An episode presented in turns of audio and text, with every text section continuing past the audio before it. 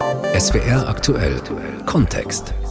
Die Atomkatastrophe von Fukushima ist inzwischen zehn Jahre her. Am 11. März 2011 hat nach einem schweren Seebeben ein gewaltiger Tsunami den Nordosten Japans erreicht.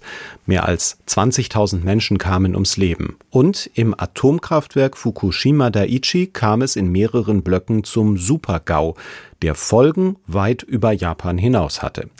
Zehn Jahre Fukushima. Wo stehen wir heute? Darum geht's jetzt im SWR aktuell Kontext mit Bernhard Seiler. Es war kurz vor drei Uhr nachmittags, als das Seebeben vor der japanischen Ostküste losging. Unsere Korrespondentin Katrin Erdmann blickt zurück auf die Ereignisse vor zehn Jahren. In den Häusern wackeln die Schränke, Straßenbelag bricht auf. Von Dächern fallen Bruchstücke herab. Menschen bringen sich in Sicherheit. Was sie nicht wissen, das Schlimmste kommt erst noch.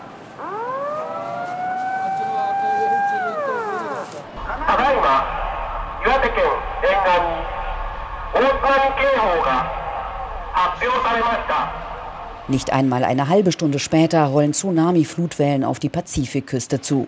Zwar wurde davor gewarnt, doch oft war die Vorhersage für die Höhe der Flutwelle viel zu niedrig angegeben.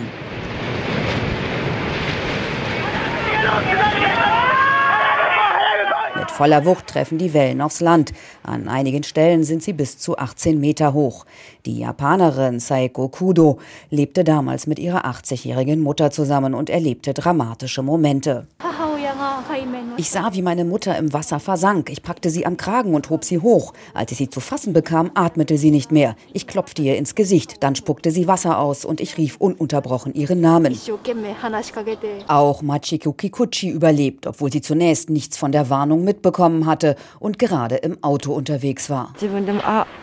Als ich mit meinem Auto weggefegt wurde, dachte ich, das war's jetzt.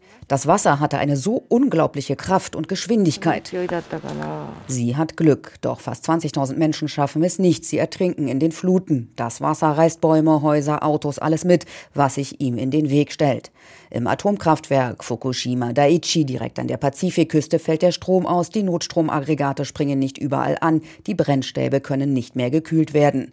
In einer Telefonkonferenz beschreibt Kraftwerksdirektor Yoshida drei Tage darauf, was gerade passiert. Ganz schlimm, ganz schlimm. In Block 3 gibt es gerade eine Wasserstoffexplosion. Das war um 11.01 Uhr. Drei Reaktorblöcke werden später in Flammen stehen. Radioaktivität tritt aus. 160.000 Menschen müssen insgesamt ihre Häuser verlassen. Es kommt zu drei Kernschmelzen. Erst drei Wochen später tritt der damalige Chef des Atomkraftbetreibers TEPCO Katsumata vor die Presse.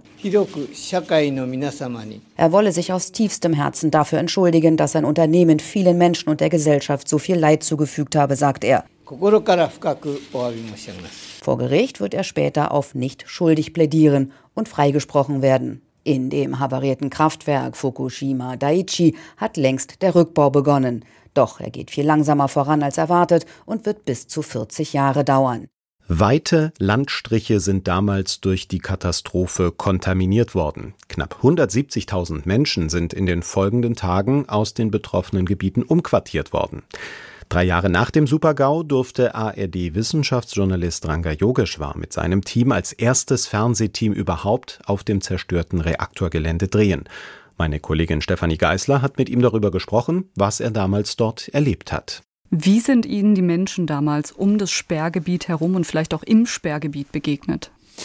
Also ich bin mit einigen zurück an die Orte gefahren, äh, das waren No-Go-Zones, wo man tagsüber mit einer Sondergenehmigung kurz hin durfte, aber man durfte nicht da leben.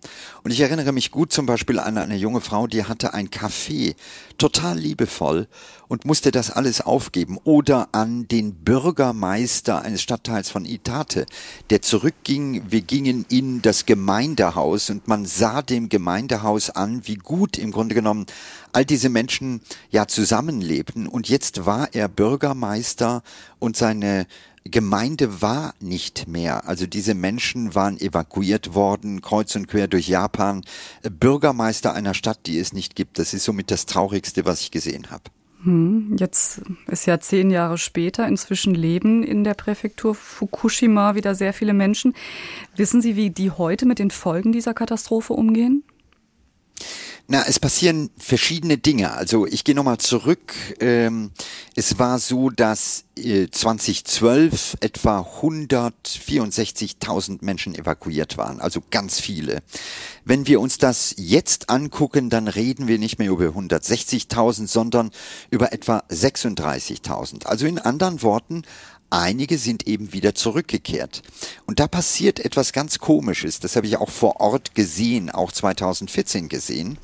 Ähm, diese Dörfer sind in Anführungszeichen gereinigt worden. Also der Boden wurde abgetragen, die Häuser wurden geschrubbt. Und jetzt hat man so das Gefühl, okay, wir dürfen wieder zurück. Und es gibt ein hohes Bedürfnis bei diesen Menschen zu sagen, die wollen zurück in ihre Heimat. Es gibt äh, durchaus finanzielle Gründe, weil all diese Menschen, die evakuiert wurden, die kosten ja auch, also wenn die wieder zurückgehen, dann reduzieren sich die Kosten und ähm, es setzt dann ein seltsamer Verdrängungsprozess ein, weil diese Menschen sagen, wir wollen jetzt nicht ständig von der Katastrophe reden, wir wollen zurück ins normale Leben. Und jetzt kommt das Aber. Äh, Fukushima oder die Gegend westlich von Fukushima ist sehr hügelig. Und natürlich gibt's da Wälder und jedes Mal, wenn es regnet, dann schwemmt sozusagen der Regen die Radioaktivität wieder runter.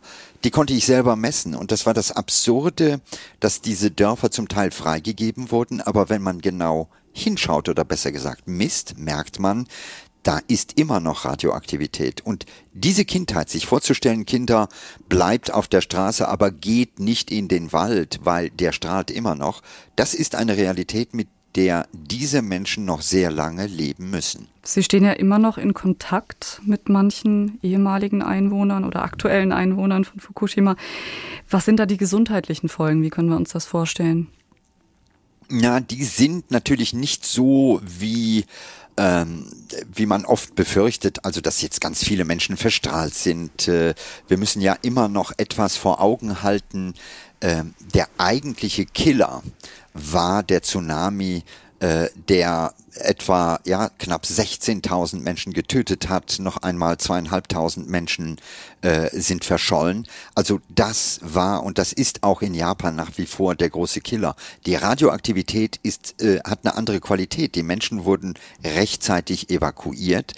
Äh, aber da geht's eher um den Verlust von großen Landstrichen. Aber äh, es gibt jetzt äh, keinesfalls eine vergleichbare Zahl an Toten durch die Reaktorkatastrophe im Vergleich zum Tsunami und äh, zum Wasser, was natürlich ganz viele Menschen äh, überrascht hat. Jetzt ist ja diese Gegend von Fukushima vor der Katastrophe für ihr Obst bekannt gewesen. Wie ist das heute? Wissen Sie das? Ähm, ich weiß das, auch schon 2014 wurde sehr offensiv gesagt, da wollen wir wieder hin. Und äh, da passierten mehrere Dinge. Das eine ist, es wird sehr systematisch alles kontrolliert. Also sowohl der Fisch, aber auch zum Beispiel der Reis oder das Gemüse, das wird genau ausgemessen. Und äh, da sind die auch extrem pedantisch. Also ich habe 2014 Honig aus Fukushima mitgebracht und ich sage, ich habe den auch gegessen. Ich habe ihn natürlich vorher nochmal sehr genau gemessen.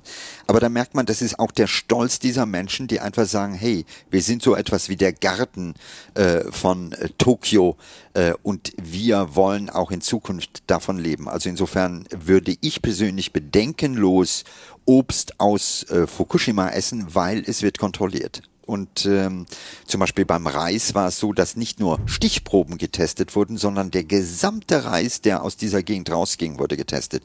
Und das fand ich schon sehr bemerkenswert. Also da merkt man, da sind die Japaner schon sehr pedantisch. ARD-Wissenschaftsjournalist Ranga Yogeshwar. Er durfte mit einem Fernsehteam drei Jahre nach der Reaktorkatastrophe auf dem zerstörten Gelände drehen. Wie hält es Japan zehn Jahre nach dem Unglück mit der Atomenergie? Sie ist nach wie vor eine wichtige Energiequelle. Zwar wurden 2011 alle 54 Reaktoren vom Netz genommen, aber inzwischen sind neun wieder in Betrieb und weitere sollen folgen. Auch in der damals vom Tsunami betroffenen Region könnte nächstes Jahr ein AKW wieder ans Netz gehen, und zwar das in Onagawa. Doch dagegen gibt es viel Widerstand, berichtet unsere Korrespondentin Katrin Erdmann. Japanische Mütter haben als Hausfrauen oft alle Hände voll zu tun, kochen, putzen und sich um die Kinder kümmern. Doch einigen dieser Frauen in der Kleinstadt Onagawa reicht das nicht. Sie gehören zur Genossenschaftsinitiative Coop und haben ihre 13.000 Mitglieder aufgerufen, Protestbriefe gegen die Wiederaufnahme des AKW zu schreiben. Und zwar persönlich an das Kraftwerk. Danke für deine langjährige Arbeit. Du hast wirklich deinen Ruhestand verdient. Mach dir keine Sorgen, wir werden schon gut leben, denn wir sparen Energie. Tschüss. Sayonara. Mehr als 60 solcher Briefe sind bereits eingegangen. Sie sollen gesammelt und dem Parlament übergeben werden. Die Koop-Mütter haben auch schon Demos organisiert. Chika Takahashi ist die Präsidentin der Initiative. Obwohl eine Mehrheit der Bevölkerung dagegen ist, hat der Gouverneur trotzdem die Wiederinbetriebnahme erlaubt und dies auch noch als Konsens in der Region verkauft.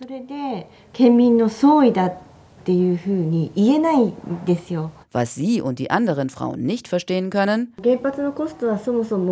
die Stromerzeugung im AKW ist sehr teuer. Und wir haben ja jetzt auch, wo die Atomkraftwerke abgeschaltet sind, bereits genug Strom. Vor Jahren, sagt sie, haben wir schon 110.000 Unterschriften für ein Referendum über die Zukunft des AKW gesammelt und zwei Petitionen eingereicht. Aber alles wurde vom Parlament abgelehnt.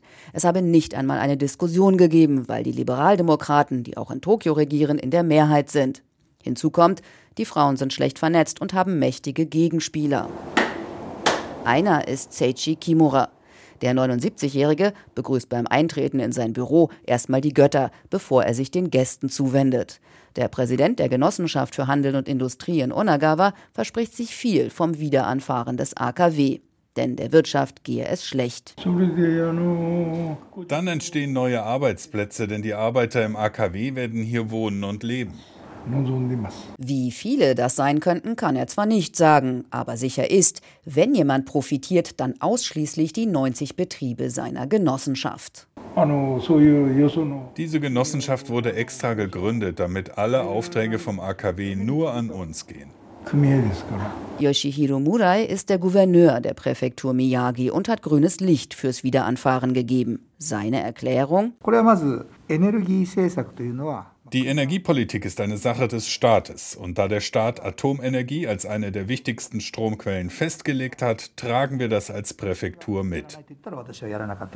Atomstrom sei viel billiger, man werde dadurch die globale Wettbewerbsfähigkeit Japans stärken. Natürlich könne er verstehen, dass manche Menschen nach der Reaktorkatastrophe Bedenken gegen Atomkraft haben. Aber, so Murai im Gespräch mit dem ARD-Hörfunk, direkt nach dem großen Tsunami habe ich mir die Situation im im AKW angeschaut und jetzt war ich wieder da.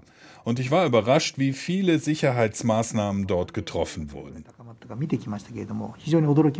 So gäbe es jetzt viele Möglichkeiten, das AKW bei einem Stromausfall zu versorgen. Die Mütter von Onagawa überzeugt das nicht. Das soll Mudai auch spätestens bei den Gouverneurswahlen im Herbst merken. Während man in Japan weiter auf Kernenergie setzt, hat die Katastrophe von Fukushima im weit entfernten Deutschland zum Umdenken in der Energiepolitik geführt und zum endgültigen Aus für die Atomenergie. Eine ARD-Dokumentation zeichnet die Ereignisse von damals aus deutscher Sicht nach. Philipp Münscher berichtet. Es ist der 11. März 2011, Freitagmittag 14.46 Uhr, als in Japan die Erde bebt. Und dann fing es an zu vibrieren und es hörte einfach nicht auf. Und dann stürzte meine Kollegin Yuki ins Zimmer und guckte mich mit riesengroßen Augen an. Und da war mir eigentlich klar, das ist jetzt anders als die anderen Erdbeben zuvor. Philipp Abresch hat gerade seinen Dienst als ARD-Korrespondent in Tokio angetreten.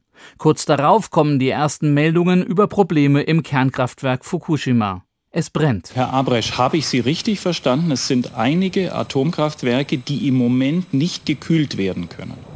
Dort gibt es tatsächlich im Moment Probleme mit der Kühlung der Reaktoren. Mhm. Die Notstromaggregate sind ausgefallen und äh, man guckt sich das im Moment mit großer Sorge an. Die Katastrophe hat Konsequenzen, auch in Deutschland. Günter Banners von der FAZ hat Angela Merkel seit ihrer Zeit als Umweltministerin begleitet. Je mehr Bilder und zusätzliche Katastrophen aus Japan bekannt wurden, desto stärker wurde mir auch klar, das ist jetzt kein gewöhnliches Ereignis, was man nach äh, zwei, drei, vier Wochen wieder vergessen hat, sondern das hat äh, Konsequenzen. Auch den Betreibern der deutschen Atomkraftwerke wird schnell klar, was jetzt auf sie zukommt.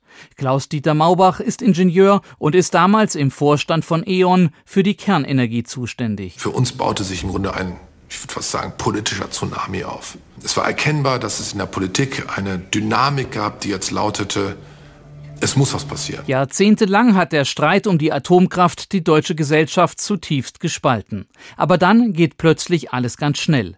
Innerhalb weniger Tage besiegelt die Bundesregierung das Aus für die Kernenergie in Deutschland. Das war es mit der Kernkraft. Das halten wir nicht durch. Das ist äh, politisch nicht mehr durchsetzungsfähig. Also die Stimmung war so, äh, Kinders, es hilft nichts, wir müssen, wir müssen aussteigen. Bundeskanzlerin Angela Merkel vollzieht eine komplette energiepolitische Kehrtwende. Denn nur sechs Monate vorher hatte ihre schwarz-gelbe Koalition die Laufzeiten für Kernkraftwerke verlängert und damit den von Rot-Grün mit der Energiewirtschaft erzielten Ausstiegskonsens wieder rückgängig gemacht. Nach Fukushima aber weiß Merkel, dass die schon immer umstrittene Nutzung der Kernenergie in Deutschland keine Chance mehr haben würde. Es gibt nukleare Folgen. Sie sind völlig unbestritten. Und deshalb bedeuten diese Ereignisse nicht allein für Japan eine unfassbare Katastrophe, sondern sie sind auch ein Einschnitt für die ganze Welt, für Europa und auch für Deutschland. Genau aus diesem Grunde werden wir die erst kürzlich beschlossene Verlängerung der Laufzeiten der deutschen Kernkraftwerke aussetzen. Der Film zeigt detailliert, was an diesem historischen Wochenende hinter den Türen des Bundeskanzleramts, der Energiekonzerne und der Fraktionssäle abgelaufen ist. Geschichte im ersten, Fukushima und der deutsche Atomausstieg. Die Fernsehdokumentation können Sie sich in der ARD Mediathek anschauen. Und das war der SWR aktuell Kontext, zehn Jahre Fukushima wo stehen wir heute? mit Bernhard Seiler.